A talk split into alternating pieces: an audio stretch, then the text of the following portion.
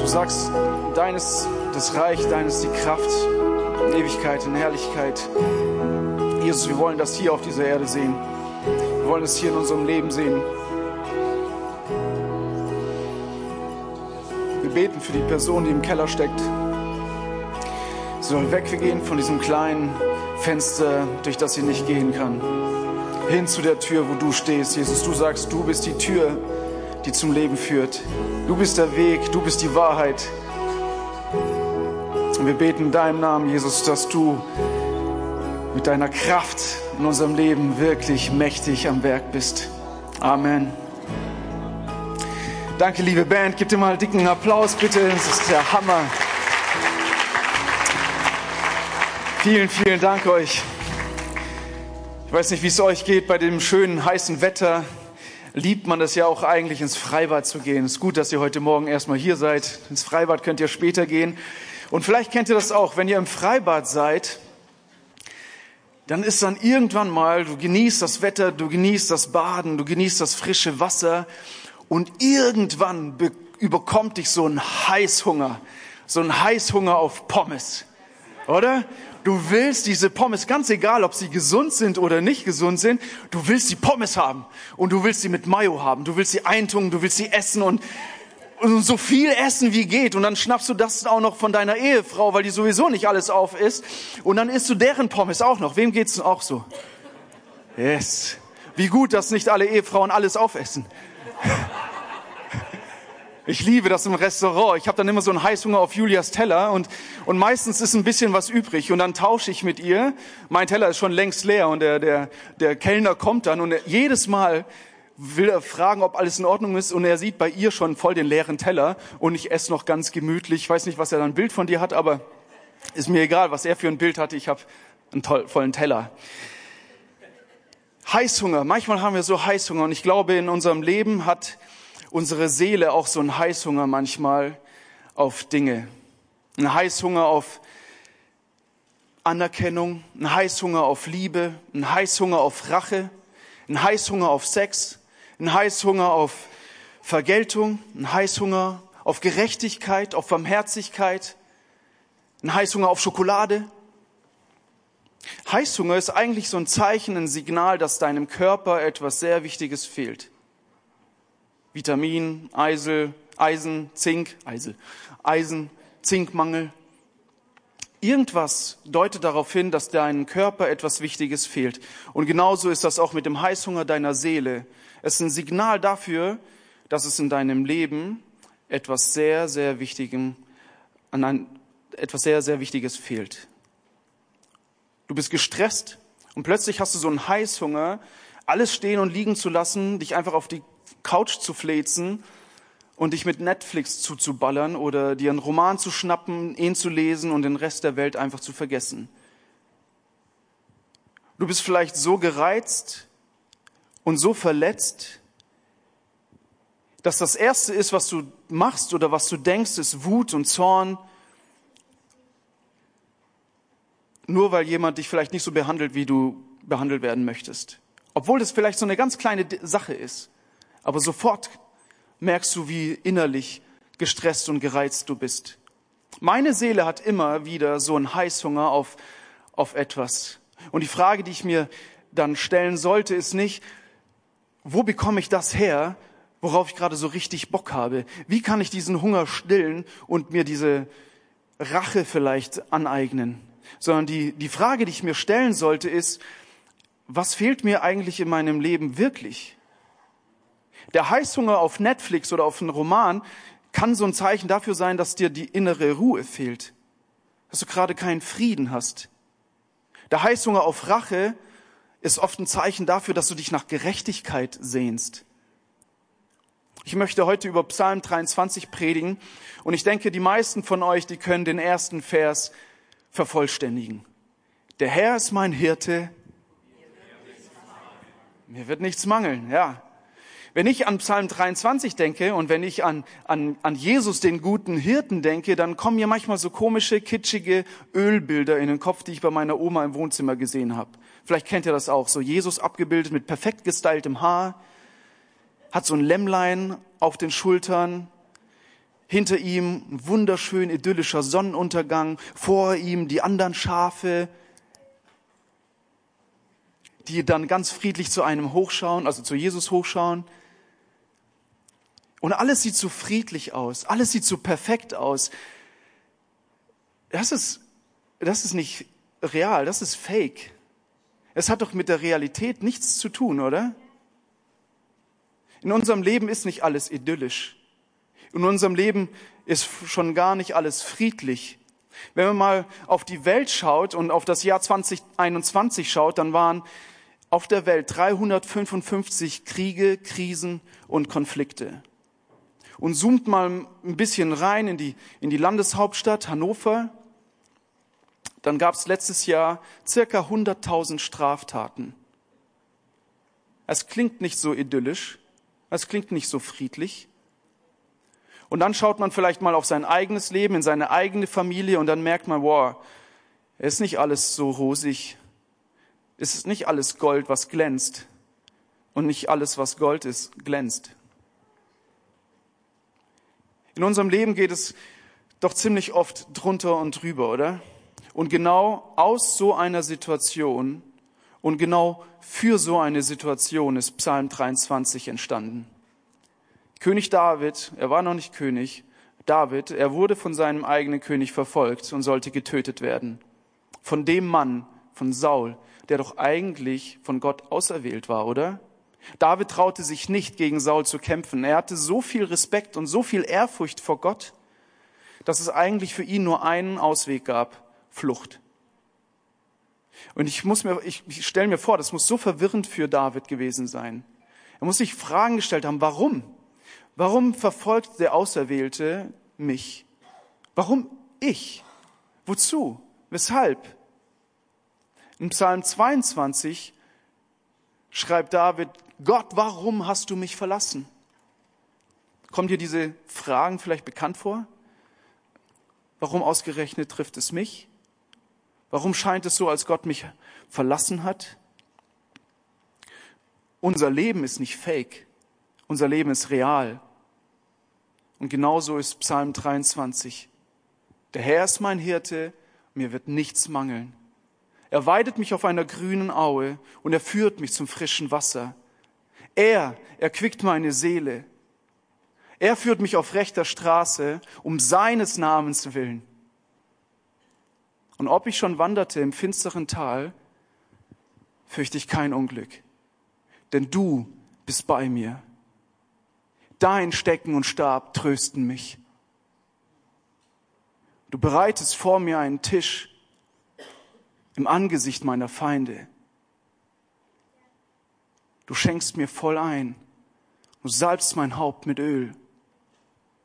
Gutes und Barmherzigkeit werden mir folgen ein Leben lang. Und ich, ich werde bleiben im Hause des Herrn immer da. Psalm 23 kennt deinen Heißhunger. Jesus kennt diesen Heißhunger deiner Seele, das, wonach du dich sehnst.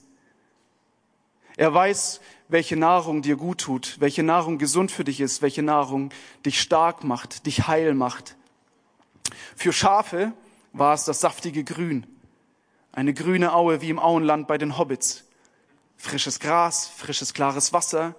Für Menschen ist es nicht das Gras, das macht nur noch mehr Heißhunger. Deswegen vielleicht der eine oder andere hört das hin und hey, hör auf zu kiffen. Das ist Seelen-Junkfood. Das ist nicht gut für dich. Yeah, preach it, genau. Hör auf zu kiffen. Jesus weiß, was gut für dich ist. Jesus sagt in Matthäus 4, Vers 4, der Mensch lebt nicht vom Brot allein, sondern von jedem einzelnen Wort, das aus dem Mund Gottes kommt. Das, was Gott über dich sagt, was Gott zu dir sagt, was er über dich denkt, das sind die Dinge, die gut für dich sind. Das ist die Nahrung, die deiner Seele fehlt. Das ist das, wonach du dich eigentlich sehnst. Du fragst dich nach dem Sinn des Lebens, du fragst dich nach Anerkennung, du fragst dich nach Liebe, du fragst dich nach Barmherzigkeit, nach Gerechtigkeit, nach Gnade, nach Vergebung. Du suchst Wahrheit. Wie oft haben wir Heißhunger auf diese Dinge? Und wie oft greifen wir, ohne nachzudenken, schnell zu den Sachen, die der Teufel uns vor die Nase hält. Wir hören auf die Worte, die er uns einflüstert. Du bist nicht gut genug. Dich interessiert, keiner interessiert sich für dich. Du darfst alles machen, was du willst. Hauptsache, du fühlst dich gut. Ganz egal, was mit den anderen ist. Wir hören auf diese Stimme anstatt auf Gottes Wahrheiten. Der sagt, du bist geliebt, du bist gewollt, du bist wertvoll, du bist genug für mich. Du bist gerechtfertigt, weil ich für dich diese Rechtfertigung geschaffen habe. Du bist Teil einer Gemeinschaft. Die anderen sind genauso wertvoll. Anstatt diese Wahrheiten aufzunehmen und ihnen zu vertrauen, suchen wir oftmals Anerkennung in verschiedenen Beziehungen oder Anerkennung dadurch, dass wir den anderen gering machen, weil dann stehe ich ja besser da. Oder wir versuchen durch faule Kompromisse in einer Gruppe zugehörig zu sein, in die wir eigentlich gar nicht hineingehören. Gott weiß, was dir fehlt. Gott kennt deinen Heißhunger. Und das Beste ist, er bereitet vor dir einen Tisch, einen Tisch mit Ausblick. Gott ist nicht nur der gute Hirte, was übrigens auch eine Metapher ist für den König, als guten König, der sein Volk versorgt. Gott ist auch der gute Gastgeber. Er tischt nämlich voll auf. Gott spart nicht. Bei Gott musst du nicht aufpassen, dass die besten Oliven irgendwann mal weggeschnappt sind. Kennt ihr das in dem Buffet? Oder solche richtig schöne äh, Schinkenschneckchen? Die sind einfach weg. Oder Franzbrötchen, bei uns immer irgendwie morgens bei, bei der Arbeit gehen wir immer zum Netto und holen Franzbrötchen. Um acht Uhr sind die alle weg. Bei Gott ist das anders. Als Julia und ich vor zwölf Jahren in, in den Flitterwochen waren, haben wir morgens immer richtig nice Pancakes gegessen mit Nutella. Das war so, oh, so schön. Und dann begannen die Osterferien und das hieß, dass ganz viele Familien in dieses Hotel angereist sind. Ab dem Tag hat das Hotel einfach Nutella gestrichen und fertig. Boah, das war das Traurigste unserer Ehe bis jetzt. Das war so heftig. Ich weiß, ich weiß, bei Gott ist das anders. Ich weiß, dass Gott richtig dick auftischt. Ich muss keine Angst haben, dass ich zu kurz komme. Er, er schenkt mir voll ein. Du schenkst jemandem eigentlich nur voll ein, wenn du dich über die Person freust, oder? Wenn du die Gemeinschaft mit ihm genießt. Und dann schenkst du nicht nur billigen Orangensaft ein, sondern hohes C. Auf die Gesundheit, yes. Wisst ihr, dass Gott sich übelst freut, dass er am Tisch mit dir sitzen kann? Für ihn ist es ein Fest und deswegen bereitet er dir einen Tisch und er salbt dein Haupt mit Öl. Das heißt, er schenkt dir unglaublichen Wert. Er ehrt dich. Du bist Gottes Ehrengast. Du bist sein Kind. Du kannst gerne deinen Namen einsetzen. Du, Mark, bist Kind Gottes. Du bist sein Ehrengast. Du, Julia, die gerade Russisch übersetzt, ins Russische übersetzt, du bist Kind Gottes. Du bist Gottes Ehrengast. Ich glaube, wir dürfen dem Übersetzungsteam mal einen dicken Applaus geben. Danke, dass ihr das so gut und so treu macht. Gott schenkt dir voll ein. Gott salbt dein Haupt mit Öl. Er ehrt dich. Und das alles im Angesicht deiner Feinde. Nicht im Versteckten, sondern im Angesicht deiner Feinde. Sie sollen sehen, wie wertvoll du in Gottes Augen bist. Sie sollen sehen, dass du nicht alleine durchs finstere Tal gehst. Gott lässt dich nicht im Stich. Und deswegen ist dieser Tisch auch vor deinen Feinden bereitet. Psalm 23 ist nicht fern von unserer Realität. Sein Stecken und sein Stab, sie trösten uns. Der Stecken des Hirten, er war ungefähr so wie ein Baseballschläger. Der war teilweise auch mit Eisen vorne beschlagen. Das war eine richtige Waffe. Mit diesem Schläger hat der Hirte gegen böse Tiere gekämpft, die die Schafe rauben wollten. Löwen, Bären, Wölfe, Füchse. Schafe sind einfach eine leichte Beute gewesen. Schafe sehen nicht weit. Die haben auch keine Brille. Schafe verlieren total schnell die Balance. Und Schafe erstarren vor Angst. Ganz ehrlich, wenn ich auf mein Leben achte oder mein Leben betrachte, dann merke ich, boah, ich bin voll das Schaf. Mir geht's manchmal genauso. Ich sehe nicht weit. Ich sehe nur das Problem vor mir, nur den Konflikt, nur den Streit. Und ich blick nicht, was steckt dahinter. Und dann verliere ich auch mal ganz schnell die Balance. Ich arbeite viel zu viel oder ich schaue zu viel Netflix. Ich falle immer wieder von der einen Seite vom Pferd. Und ich achte zu wenig auf mich oder ich achte viel zu viel auf mich und bin total egozentrisch und alles dreht sich nur um mich. Und wenn dann eine Person mich plötzlich überrennt und mich zuquatscht mit irgendwelchen Getratsch oder irgendwelchen Anschuldigungen, dann bin ich irgendwie perplex und ich erstarre und ich weiß gar nicht, wie soll ich jetzt da darauf reagieren. Kommt euch das bekannt vor? Ich merke, wie sehr ich Gottes Hilfe in meinem Alltag brauche. Ich brauche sein Stecken, der mich beschützt. Er beschützt mich nicht immer vor Krankheiten, nicht immer vor Anfechtungen, nicht immer vor Herausforderungen. Er weiß, dass ich auch durch ein finsteres Tal gehe. Er weiß, dass ich auch mal in einem finsteren Keller bin. Aber er lässt mich niemals allein.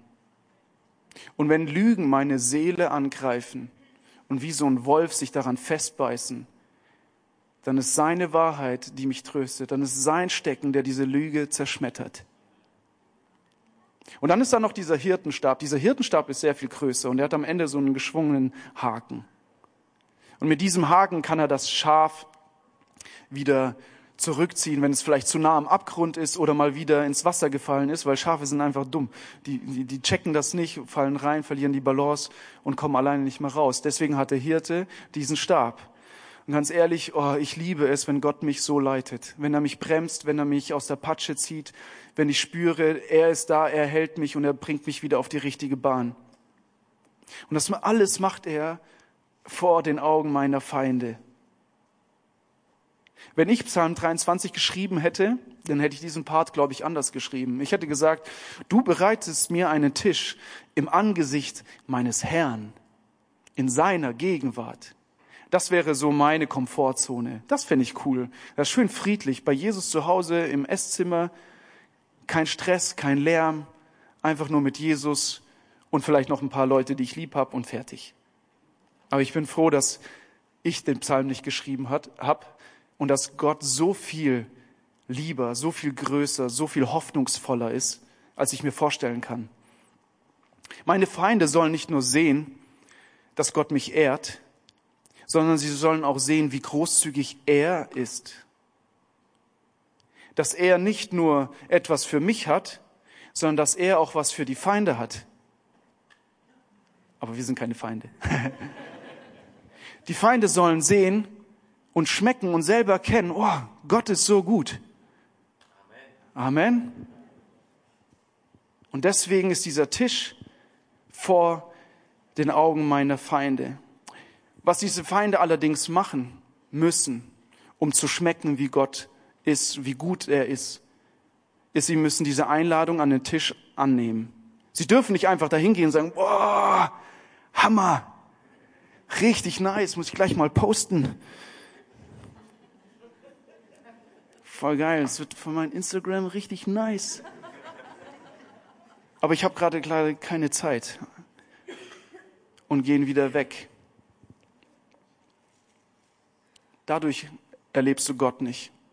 Und vielleicht sitzt du hier auch immer wieder im Gottesdienst und denkst, boah, Hammer, geile Musik, geile Technik, mach da mal mein Instagram irgendwie, hey, aber du hast gar keine Beziehung, du nimmst dir nicht die Zeit, um mit Gott an einem Tisch zu sitzen. Du weißt gar nicht, wie gut seine Wahrheiten ist, weil du ihnen nicht vertraust.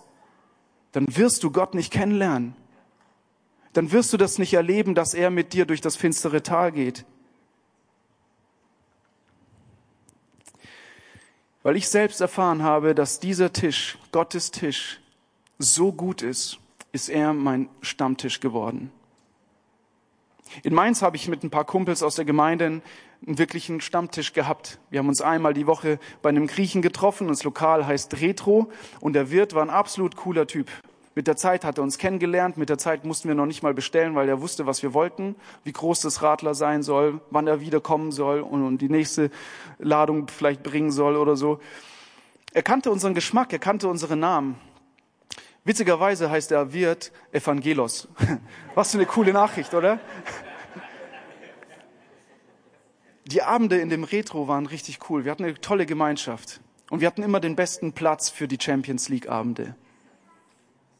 Yes, yes. Ich weiß, dass mein Stammtisch bei Jesus jederzeit bereitet ist und nicht nur einmal die Woche und nicht nur, wenn Champions League ist. Die, yeah. Die Sache mit dem Stammtisch ist allerdings, dass der reserviert ist für Leute und dass nicht jeder daran Platz nehmen darf. Und bei dem Tisch, den Gott uns bereitet, ist genau das Gleiche. Nicht jeder darf daran Platz nehmen. Und ich meine damit nicht die Menschen, die Gott kennenlernen wollen und sagen wollen und, und erfahren wollen, wie gut Gott ist, sondern ich meine dadurch den Feind. Der Feind, der sich ganz heimlich und ganz dreist sich einen Platz ergattert.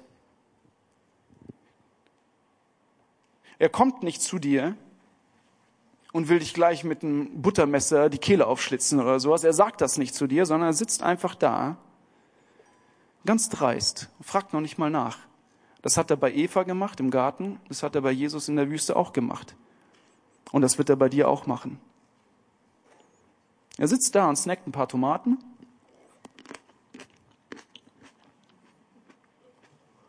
Wie geht's dir eigentlich? Oh, geil, Nutella. Hammer. Und? Was macht die Ehe?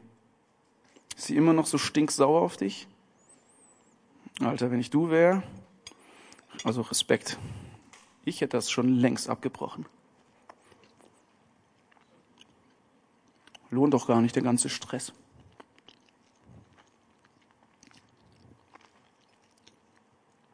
Oh, schöne Karotte auch.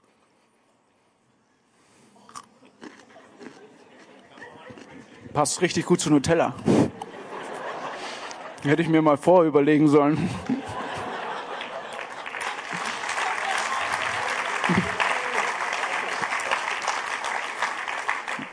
Man macht dumme Sachen, wenn der Teufel am Tisch sitzt.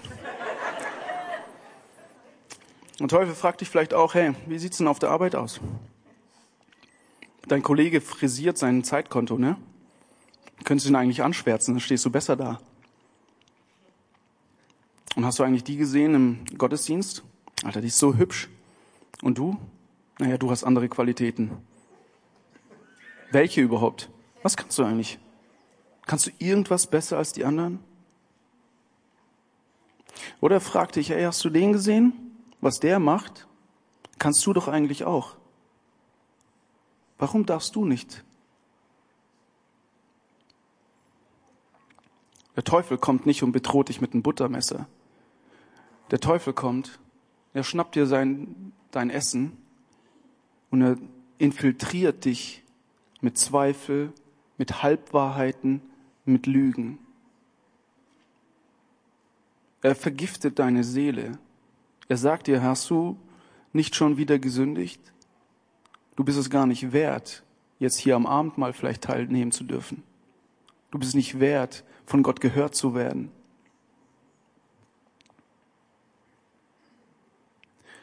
Er vergiftet deine Seele. Er klagt dich an. Er nennt deine Sünde. Er kennt dich bei deinem Namen, aber er ruft dich bei deiner Sünde. Der Unterschied zu Gott ist, Gott kennt deine Sünde, aber er ruft dich immer bei deinem Namen.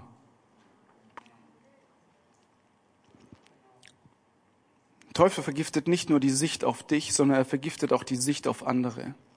Er pflanzt in dir Rechthaberei, Neid, Missgunst, Stolz.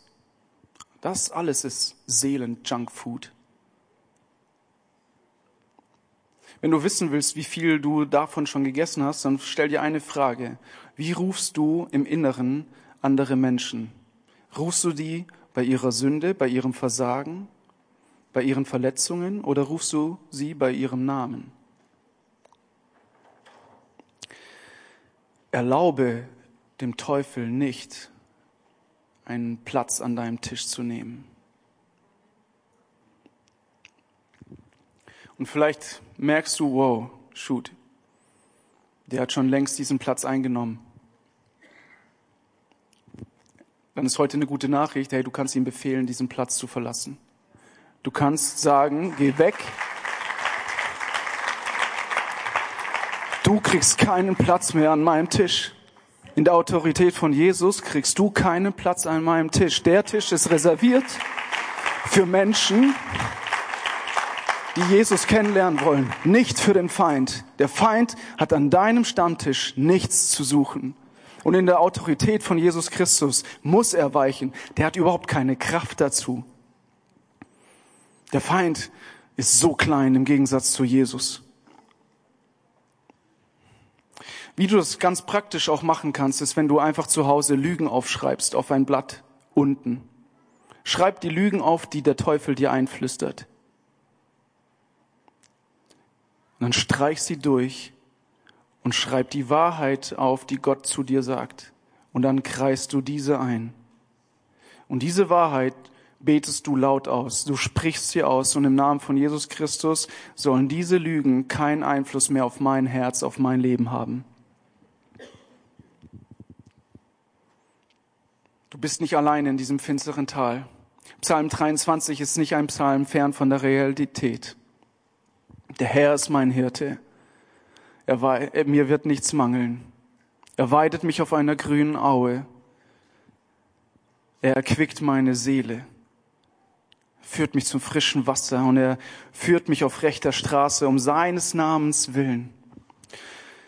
Und ob ich schon wanderte im finsteren Tal, ich fürchte kein Unglück, denn du Gott, du bist bei mir.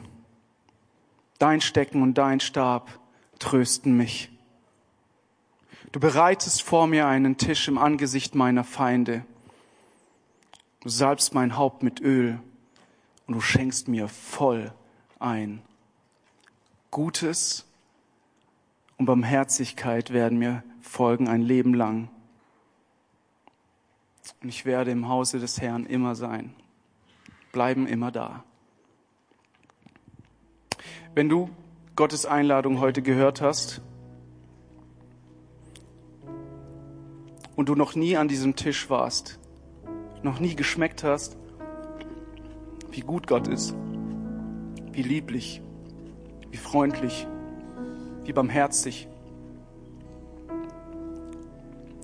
dann lade ich dich ein, an diesen Tisch zu gehen, Platz zu nehmen, zu schmecken, deinen Heißhunger deiner Seele von Gott stillen zu lassen. Hör auf mit dem Junkfood. Geh dorthin, wo du wirklich Nahrung bekommst. Dieser Tisch hat einen hoffnungsvollen Ausblick für dein Leben, für das Leben deines Umfeldes. Deine Verantwortung ist, Platz zu nehmen und zu essen. Gott als deinen Herrn, als deinen guten Hirten, als deinen guten König, als deinen guten Gastgeber aufzunehmen und zu sagen, ja, Jesus, ich will dir folgen. Wenn du das heute zum ersten Mal machen willst, diese Entscheidung treffen willst, dann ist jetzt die Möglichkeit. Du darfst gerne eine Hand heben und ich werde mit dir und mit der Gemeinde ein Gebet sprechen, das dir hilft, dein Leben dem guten Hirten anzuvertrauen. Ist jemand heute da? Gib mir ein deutliches Zeichen, dass ich dich sehen kann. Dankeschön. Ist noch jemand da? Ganz ehrlich, es gibt keinen leckereren Tisch als den Tisch des Herrn. Du kannst jeden fragen, der da schon saß. Es ist der Hammer. Ist noch jemand da?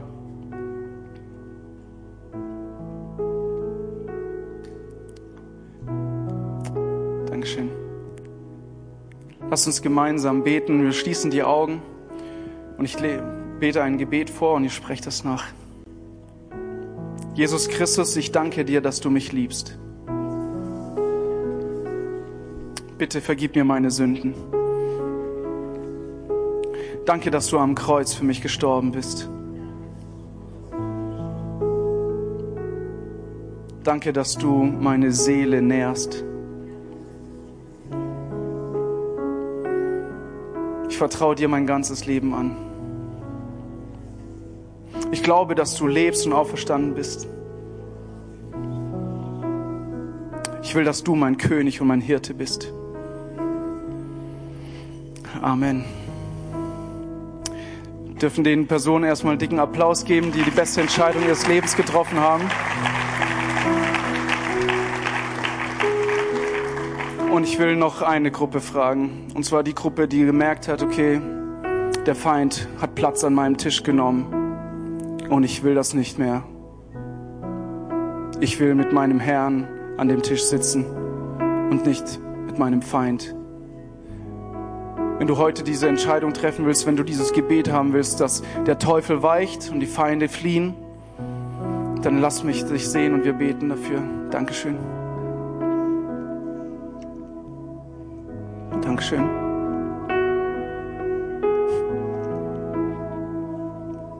Jesus, danke, dass du groß und stark bist. Danke, dass du uns einen Tisch bereitet hast, der voll von deinen guten Gaben ist. Und du siehst unsere Herzen, du siehst unser Leben, du siehst unser finsteres Tal. Du siehst die Situation, wo vielleicht der Teufel, der Feind, Platz an unserem Tisch genommen hat und wir wollen das nicht mehr in deinem Namen. Jesus, verbieten wir ihm, Platz an unserem Tisch zu haben. In deinem Namen, Jesus Christus, gebieten wir jeder dunklen Macht, jeder Lüge zu fliehen. Wir wollen uns auf dich konzentrieren, wir wollen auf dich schauen, wir wollen deine Wahrheiten aufnehmen, wir wollen deinen Wahrheiten vertrauen. Und du siehst die Personen, die sich gemeldet haben. Hilf ihnen, das im Alltag auch zu leben. Dass sie dich anschauen, Zeit mit dir verbringen, in deiner Gegenwart das Leben in Fülle genießen, auch wenn drumherum vielleicht alles drunter und drüber geht. Aber Menschen sollen sehen, dass sie trotzdem voller Hoffnung sind, dass sie trotzdem voller Frieden sind, trotz der Situation. In Jesu Namen. Amen.